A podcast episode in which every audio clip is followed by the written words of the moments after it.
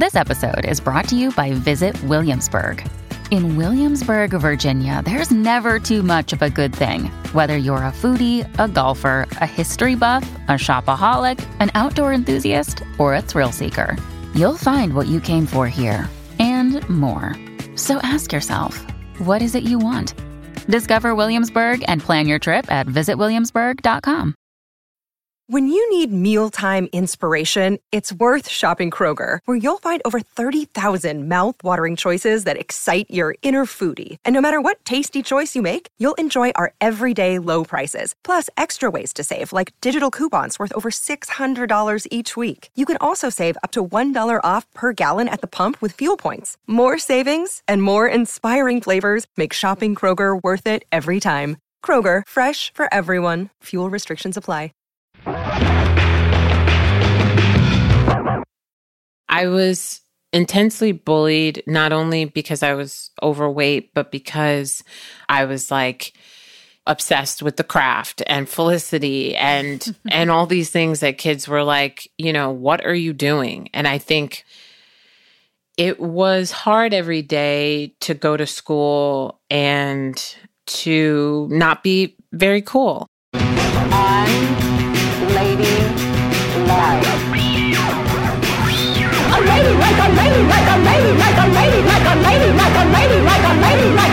Live.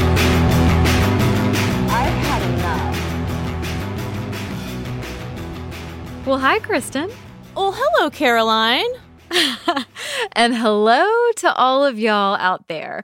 So Kristen and I have been hustling behind the scenes on our next season of Unladylike, which starts September twenty-ninth.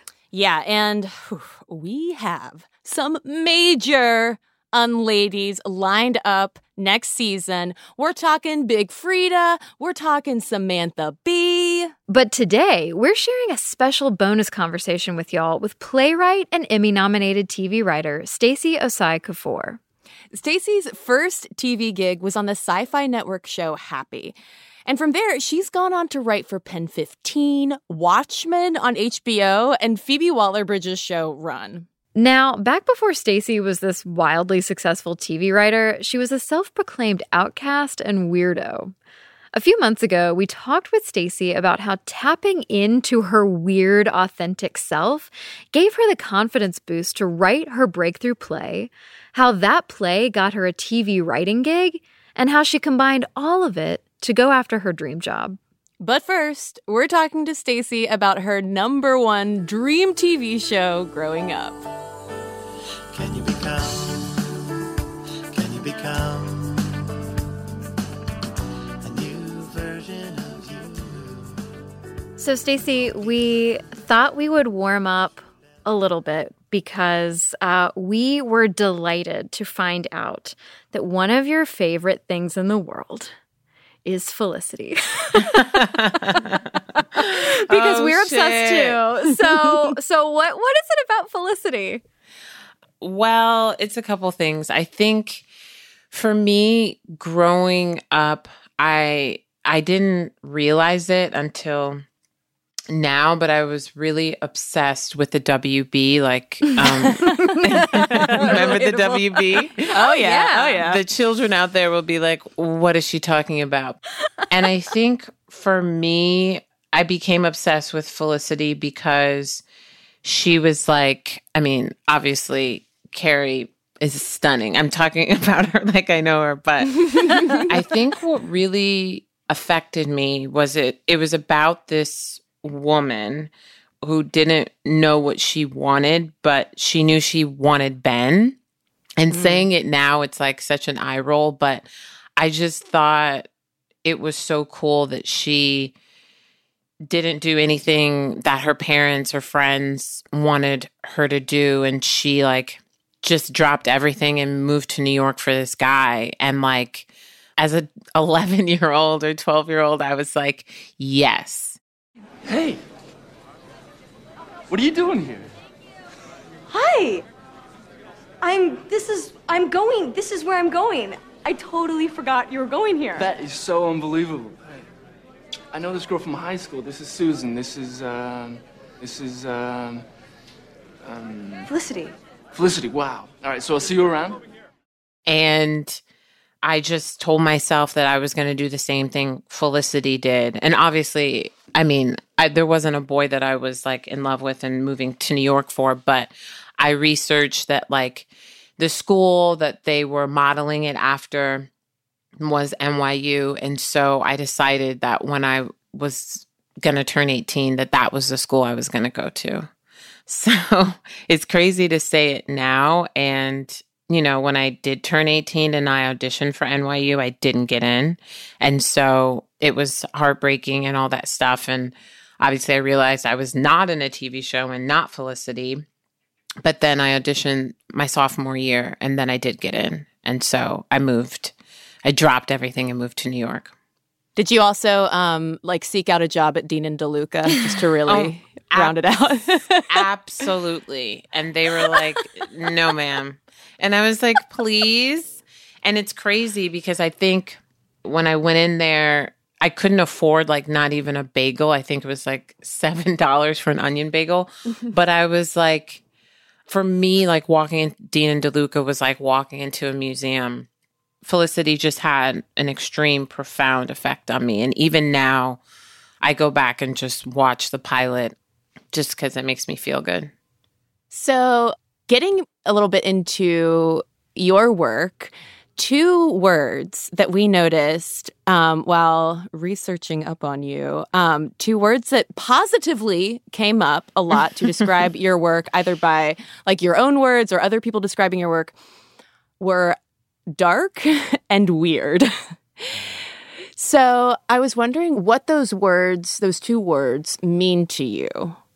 I think, if I'm honest, both of those words, like, growing up had a negative connotation for me. I think people often thought I was extremely weird. And, you know, I was a pretty dark kid in terms of the stuff that I was into. I mean, Felicity isn't that dark, but I was really into Buffy, obviously, but also these um, V C Andrews books where, like, it's just, you know, murder and incest. And then I think a lot of my friends were reading Goosebumps, which I was into, but then, like, my sister was reading just R L Stine. So I was like, wait, what's that? And so I kind of ditched Goosebumps because it was, like, P G. And got into R L Stine, and the the adult books were called R L Stine. And so um, I would read those a lot. And those kind of just shaped my mind. I think I was obsessed with a lot of stuff, but I didn't want to read the kiddie shit. I really wanted the adult books, and I fought really hard to, like, trick my parents into getting me the stuff and pretending it was a P G. And Um, that's just to show you the kind of kid I was. I just, like, I was beyond curious. Like, I wanted the content. I wanted, I just wanted to grow up really fast. Well, so what did you want to be when you grew up? Well, first, I really, I was obsessed with twenty twenty, um, Barbara Walters. Loved it. This is twenty twenty. So, um, yeah, I really wanted to be a reporter. I thought that was really cool. And as I grew up, I decided, like, what I really wanted to be was an actress. I just was like, you know, everyone was telling me that I needed to sit down and I was too loud and, like, all this shit. And I was getting in a lot of trouble at school, um, to the point where everybody else's desk was, like, um, around each other. My teachers were so fed up, they just put my desk in a corner facing the fucking wall. What? Oh, yes. They thought I had A D H D, and, and maybe I do. I don't know. My mom was like, just drink a glass of milk every day and you'll be fine. Um, it's just the Midwest. But I was um, I was acting out a lot in school, and um, my parents finally decided to put me in an acting class, and that's when I really started to blossom as a, a human being and realize that I didn't have to be a terrorizer to get what I wanted. And then from there, even though acting was something I really, really wanted to do, I was always writing just like poems about boys and short stories. And I remember I went to summer camp and, and wrote a play um, about this girl who seems like she's perfect, but she's not. And I like tried to make everyone at the day camp be in this play. And like, I think those two things I was really um, obsessed with, but I would say acting was, was what I was like, this is what I'm born to do. And so it's been really interesting to like, you know, um, be more successful in writing, but it's also, you know, acting's really fucking hard. Well, and not just like success in writing, but success like as initially like as a playwright in particular, which is also just like, I don't know, in my in my little bubble, that's just not a job title that I hear all that often. So I was curious about what what about plays in particular and writing plays um, initially drew you in? Well, I think when I got into N Y U, everyone was so serious about the craft. And I just like hadn't seen that before. You know, I came from a town where everybody made fun of people like that. And so them just hammering in on us to focus on the text, I, I started to just like fall in love with plays and decided like I was going to write a play. And so I was like, what am I going to write my first play about? And of course I wrote it about a boy, and it was a guy that I was like, my high school boyfriend that I was seeing on and off, and we had finally broken up, and he was in town for one night. He came to New York for this like journalism thing. And he was like, I, they put me up in like a really fancy hotel room. You should come and see me. And of course I did. And so the play is about like that one night that we had together and like the hotel room and all the things that like we talked about and kind of resurfaced. And then after I wrote that play, I acted in it with a student at N Y U that was my friend, and we put it up and, you know, charged people to go, and it just felt so good. And I was like, instead of auditioning for shit where I'm like the slave and I don't have any lines, like I can be doing my own stuff, and, and people can see me that way, and maybe I'll get roles that way and also get a writing job that way. I've heard from other playwrights that they, you know, in the beginning, you know, Thomas Bradshaw said this to me, he called me and was like, it, it's really weird that like you haven't had a production and yet you are a T V writer. Because I think usually for playwrights, you you have a successful production, you know, off Broadway or on Broadway, and then the T V world hears about you and they pluck you out of obscurity and you move to L A. And that just wasn't my experience. I was in New York for almost ten years, and it, it just it wasn't working out. I was putting up my own readings and kind of trying to pay people to come to them, and blind emailing agents and them just being like, who the fuck is this? And no, I'm not going to come to your play, and I haven't heard of you. And um, it was just really depressing and too hard. And so I moved to L A for a change, and because I was seeing a guy who's now my husband who was living here. And um, after I was in L A for about a year and a half, that's when I got my first job. Yeah, so your first T V job was Happy on the Sci-Fi Network, but that actually happened because of a play you wrote after you moved out to L A that hadn't even been produced yet. So tell us about that play. The play is called Hangman. It's about a black man whose body is hanging from a tree in Mississippi. He's dead, and a white woman discovers his body, and because the image is so grotesque and disgusting and an image she has never seen before in her life, she falls in love with him and decides that she has to figure out who killed him. And I was writing this play when Rachel Dolezal was kind of having her moment. Mm-hmm. And mm-hmm. so I wanted to write this play kind of about her, but also about like what does it mean to be Black? And what is this obsession that I see some white people have with Blackness? And so that was the play. And then you find out at the end that it wasn't like a hate crime, that the guy actually was doing erotic asphyxiation. And so he was getting off in the woods and he accidentally um, hangs himself. And that's, you know, his story. But I think it was the wildest play I had ever written. Um, there were so many people that were like, the reason why you, you're not successful is you haven't written a dinner party play, or you haven't written like your African play. You haven't written your I'm in love with this guy play. And so I did all of those plays. And I think someone even said to me, "You, you're, the next play you need to do is your school shooter play," because these were the plays that we were told as playwrights would get you a production. And um, every time I did it, no one cared or wasn't good enough. And probably because I was chasing that result. And so Hangman was the first time where I was like, I don't give a fuck if, if people like me or not, or understand what I'm trying to say.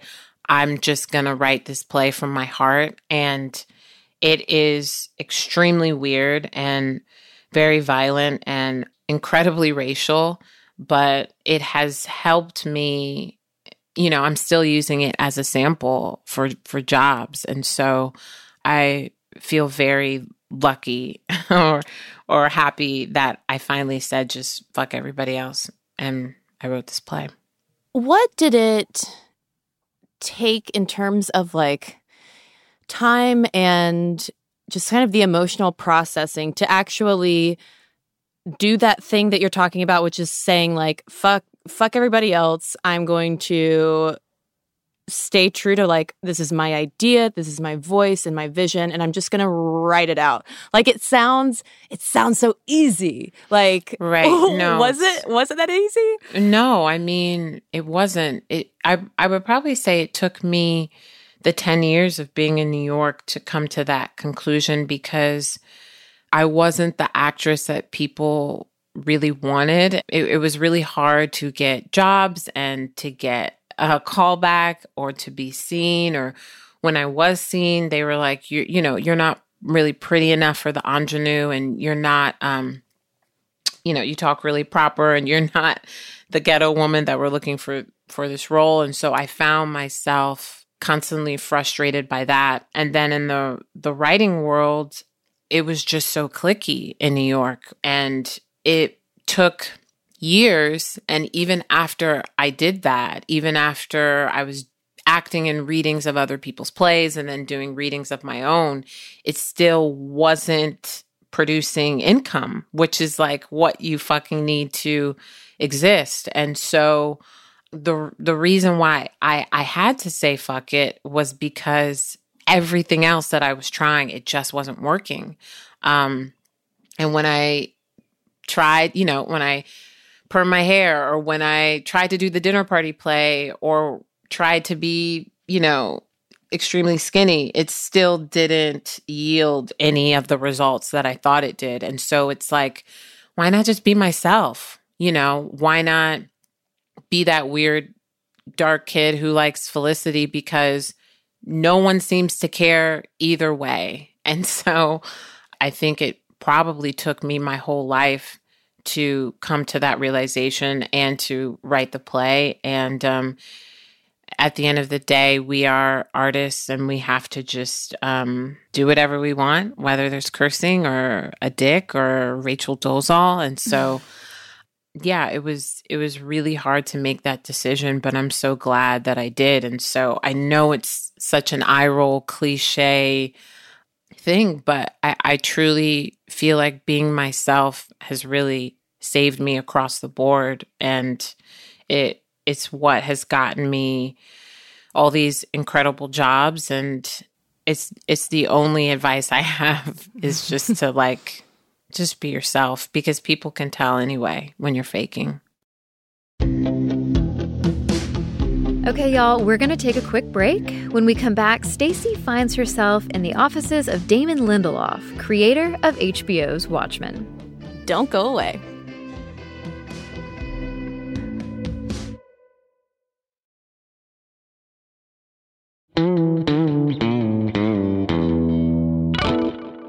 I was like, oh, you know, this show is this show is me. It's going to be like extremely sexual and racial and violent and dark and weird. And I was like, I, I have to figure out a way to get on the show.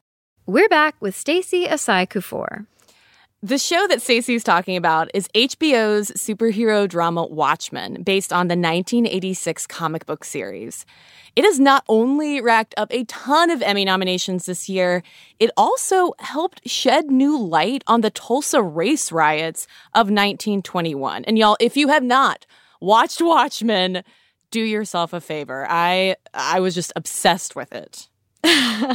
And Watchmen's creator is Damon Lindelof, who also produced Lost and created The Leftovers.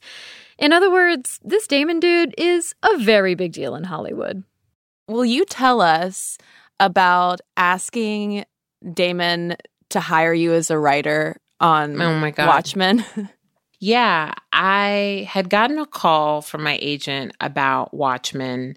I had just finished Happy, and everybody told me, they were like, look, your your second job is the hardest job to get. It's going to take you about two years to get another job. And so we had just moved and didn't have much money, and I was really freaking out. Even though I was making money, I was so much in debt that I had to go back to babysitting um, to make the rent. And so when I got the call about Watchmen, my agents were like, look, um, he's He's looking for someone who had been a former cop. So I was like, okay, that's not me. And he's looking um, for someone who's like really funny and has a sense of humor. And I was like, okay, th- that's, you know, I can check that box. And then he was looking for like someone who had connections to the South or Southern. And he had read Hangman, you know, um, my play that takes place in Mississippi. And my grandparents on my mother's side are from Mississippi. And so I felt like, okay, th- you know, I, I can check two out of the three in the box. And I remember uh, going to the library and getting a copy of Watchmen because I couldn't afford to buy it at that time, and just reading it all before my interview with him.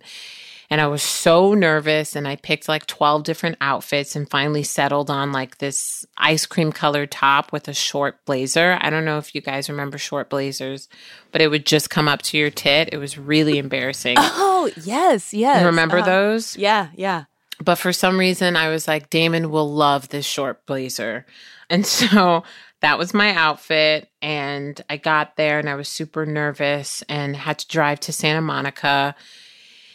You know, I come into his office, and it's like a whole nother world. There's like, you know, pictures of him and J J. Abrams, which of course I'm like, I, I, I, it takes me a moment because of Felicity. And I'm like, I have to just swallow that for a second. I think there was a picture with him and Tom Cruise. This is like big stuff. This is big stuff. And, um, you know, um, my interview with him was just incredible. And he pitched the show to me, basically how it was going to be a Black superhero who disguises himself as white to fight crime. And I was so into it. And so I, I just, when he said that to me in that moment, I was like, I have to be a part of this show.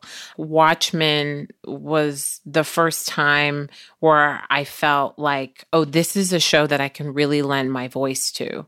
And then towards the end of our interview, Damon is like, so I want to be honest with you. There's forty other people interviewing for this job. Um, I'm going to whittle that down to ten.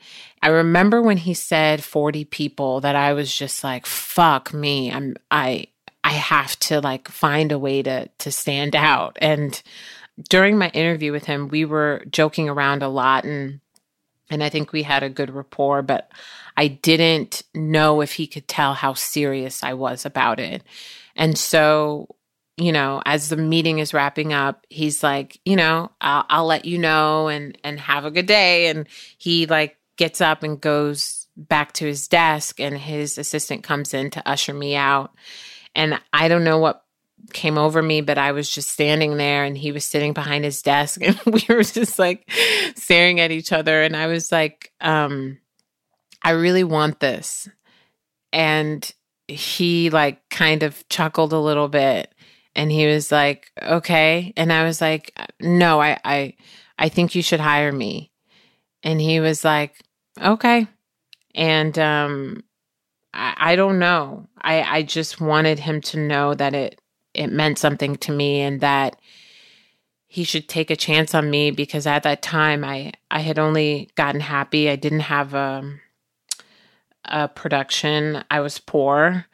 I had also just recovered from the flu, and um, I just wanted it so bad. And people say never show that you're desperate, but at that time, I just needed him to understand that um, that he should choose me, and I'm glad that he did. Well, and it sounds less like showing you're quote-unquote desperate as just being very clear and upfront. Is that something that you had struggled with in the past, or do you generally consider yourself kind of an upfront person? I'm definitely an upfront person, but not like that. I think like I'm upfront with my friends and my family. I, I, you know, it, it felt like someone was asking me to meet with like with Oprah at that time. It was just the mm-hmm. biggest person for me in the industry to meet with. And like, I've asked him, you know, what he felt when I did say, you know, please hire me or take a chance on me. And he, he said that in my interview with him, he just like liked me. He just felt like we were friends, and I guess that's nice. But, um, I don't know. I don't know what he saw in me to to choose me, but I'm glad he did. Okay, so you know you get the job to be a writer on this big H B O show, Watchmen. Amazing. Once you were working on the actual show, what was it like in the writer's room?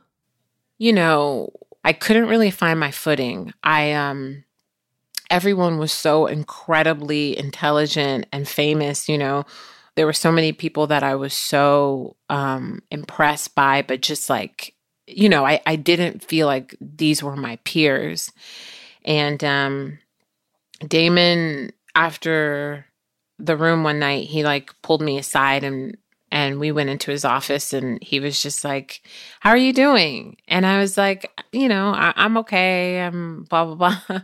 And he was just like, you you should just be yourself. You know, I, I hired everybody for a reason. Everyone has a specific role. And, you know, you may not have found yours yet, but I, I hired you for you. And I just want you to just, you know, relax into that. And I I really feel grateful for that, because I think my instincts, I went back to that old thing of thinking I had to be a certain way. Or when he said that to me, it just reminded me like, yeah, I can just fucking be myself and like tell a couple jokes and talk about Felicity and pitch and pitch what I want to pitch. And I think the very next day was when I pitched uh, the Sister Night idea in terms of her being a nun and being like a kick-ass nun. And so I...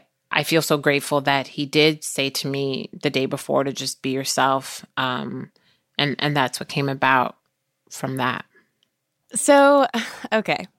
You are in this Watchmen writer room. You are, uh, you know, writing an Emmy-nominated episode of Pen fifteen. You're working with, uh, just like palling around oh. with Phoebe Waller-Bridge, working oh on like God. her new project. So... what would young Stacy say if oh she could God. see you now?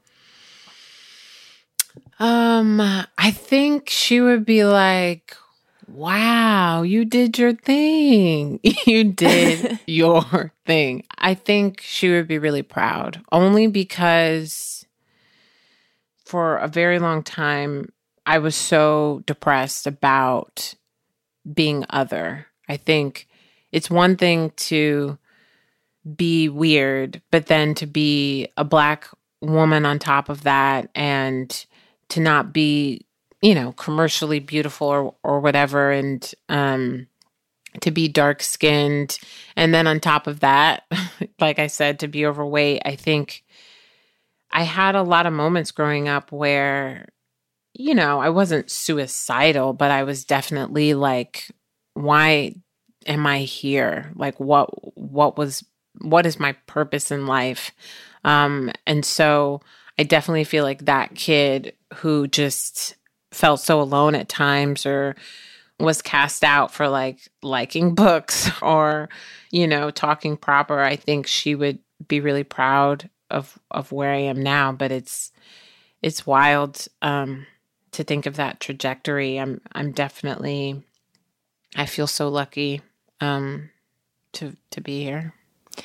And what advice, if you could, would you go back and give her? I would just say, don't care. You shouldn't care what anyone thinks. And it's the hardest thing. And it's something I still struggle with now, but it just truly doesn't matter. And to just um, stay true to yourself and be yourself, because it's the greatest gift. Never, never in my life did I think, from writing a play about a Black man loving to like go in the woods and choke himself with his dick, that then at, a year after that, I would be in Damon's office. Never in my life. And so I just think, like, don't be afraid to be yourself and be bold and be true to yourself, because I truly think that when you are, people can see it and they want to be around that. And it truly pays off.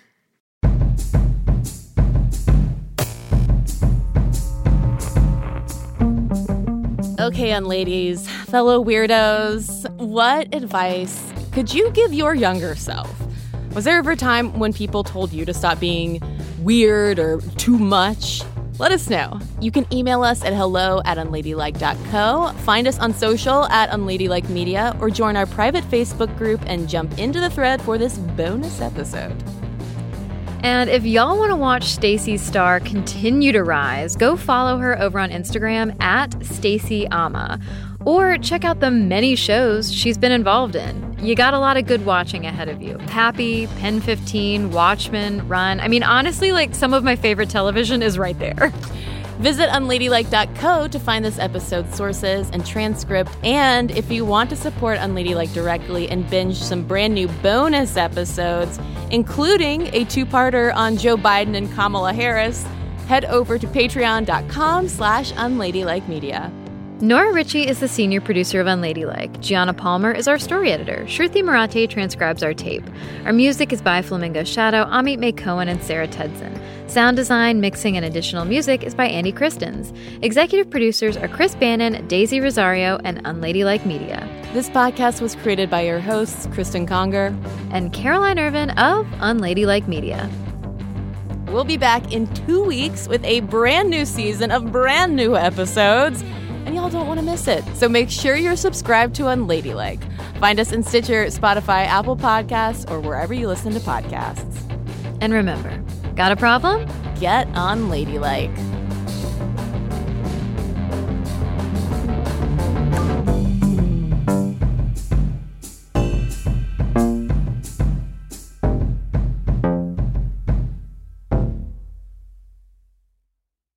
Like, as my therapist says, you you can only control what you say. You can't control other people's reactions, so you got to yes. be honest. Thank you.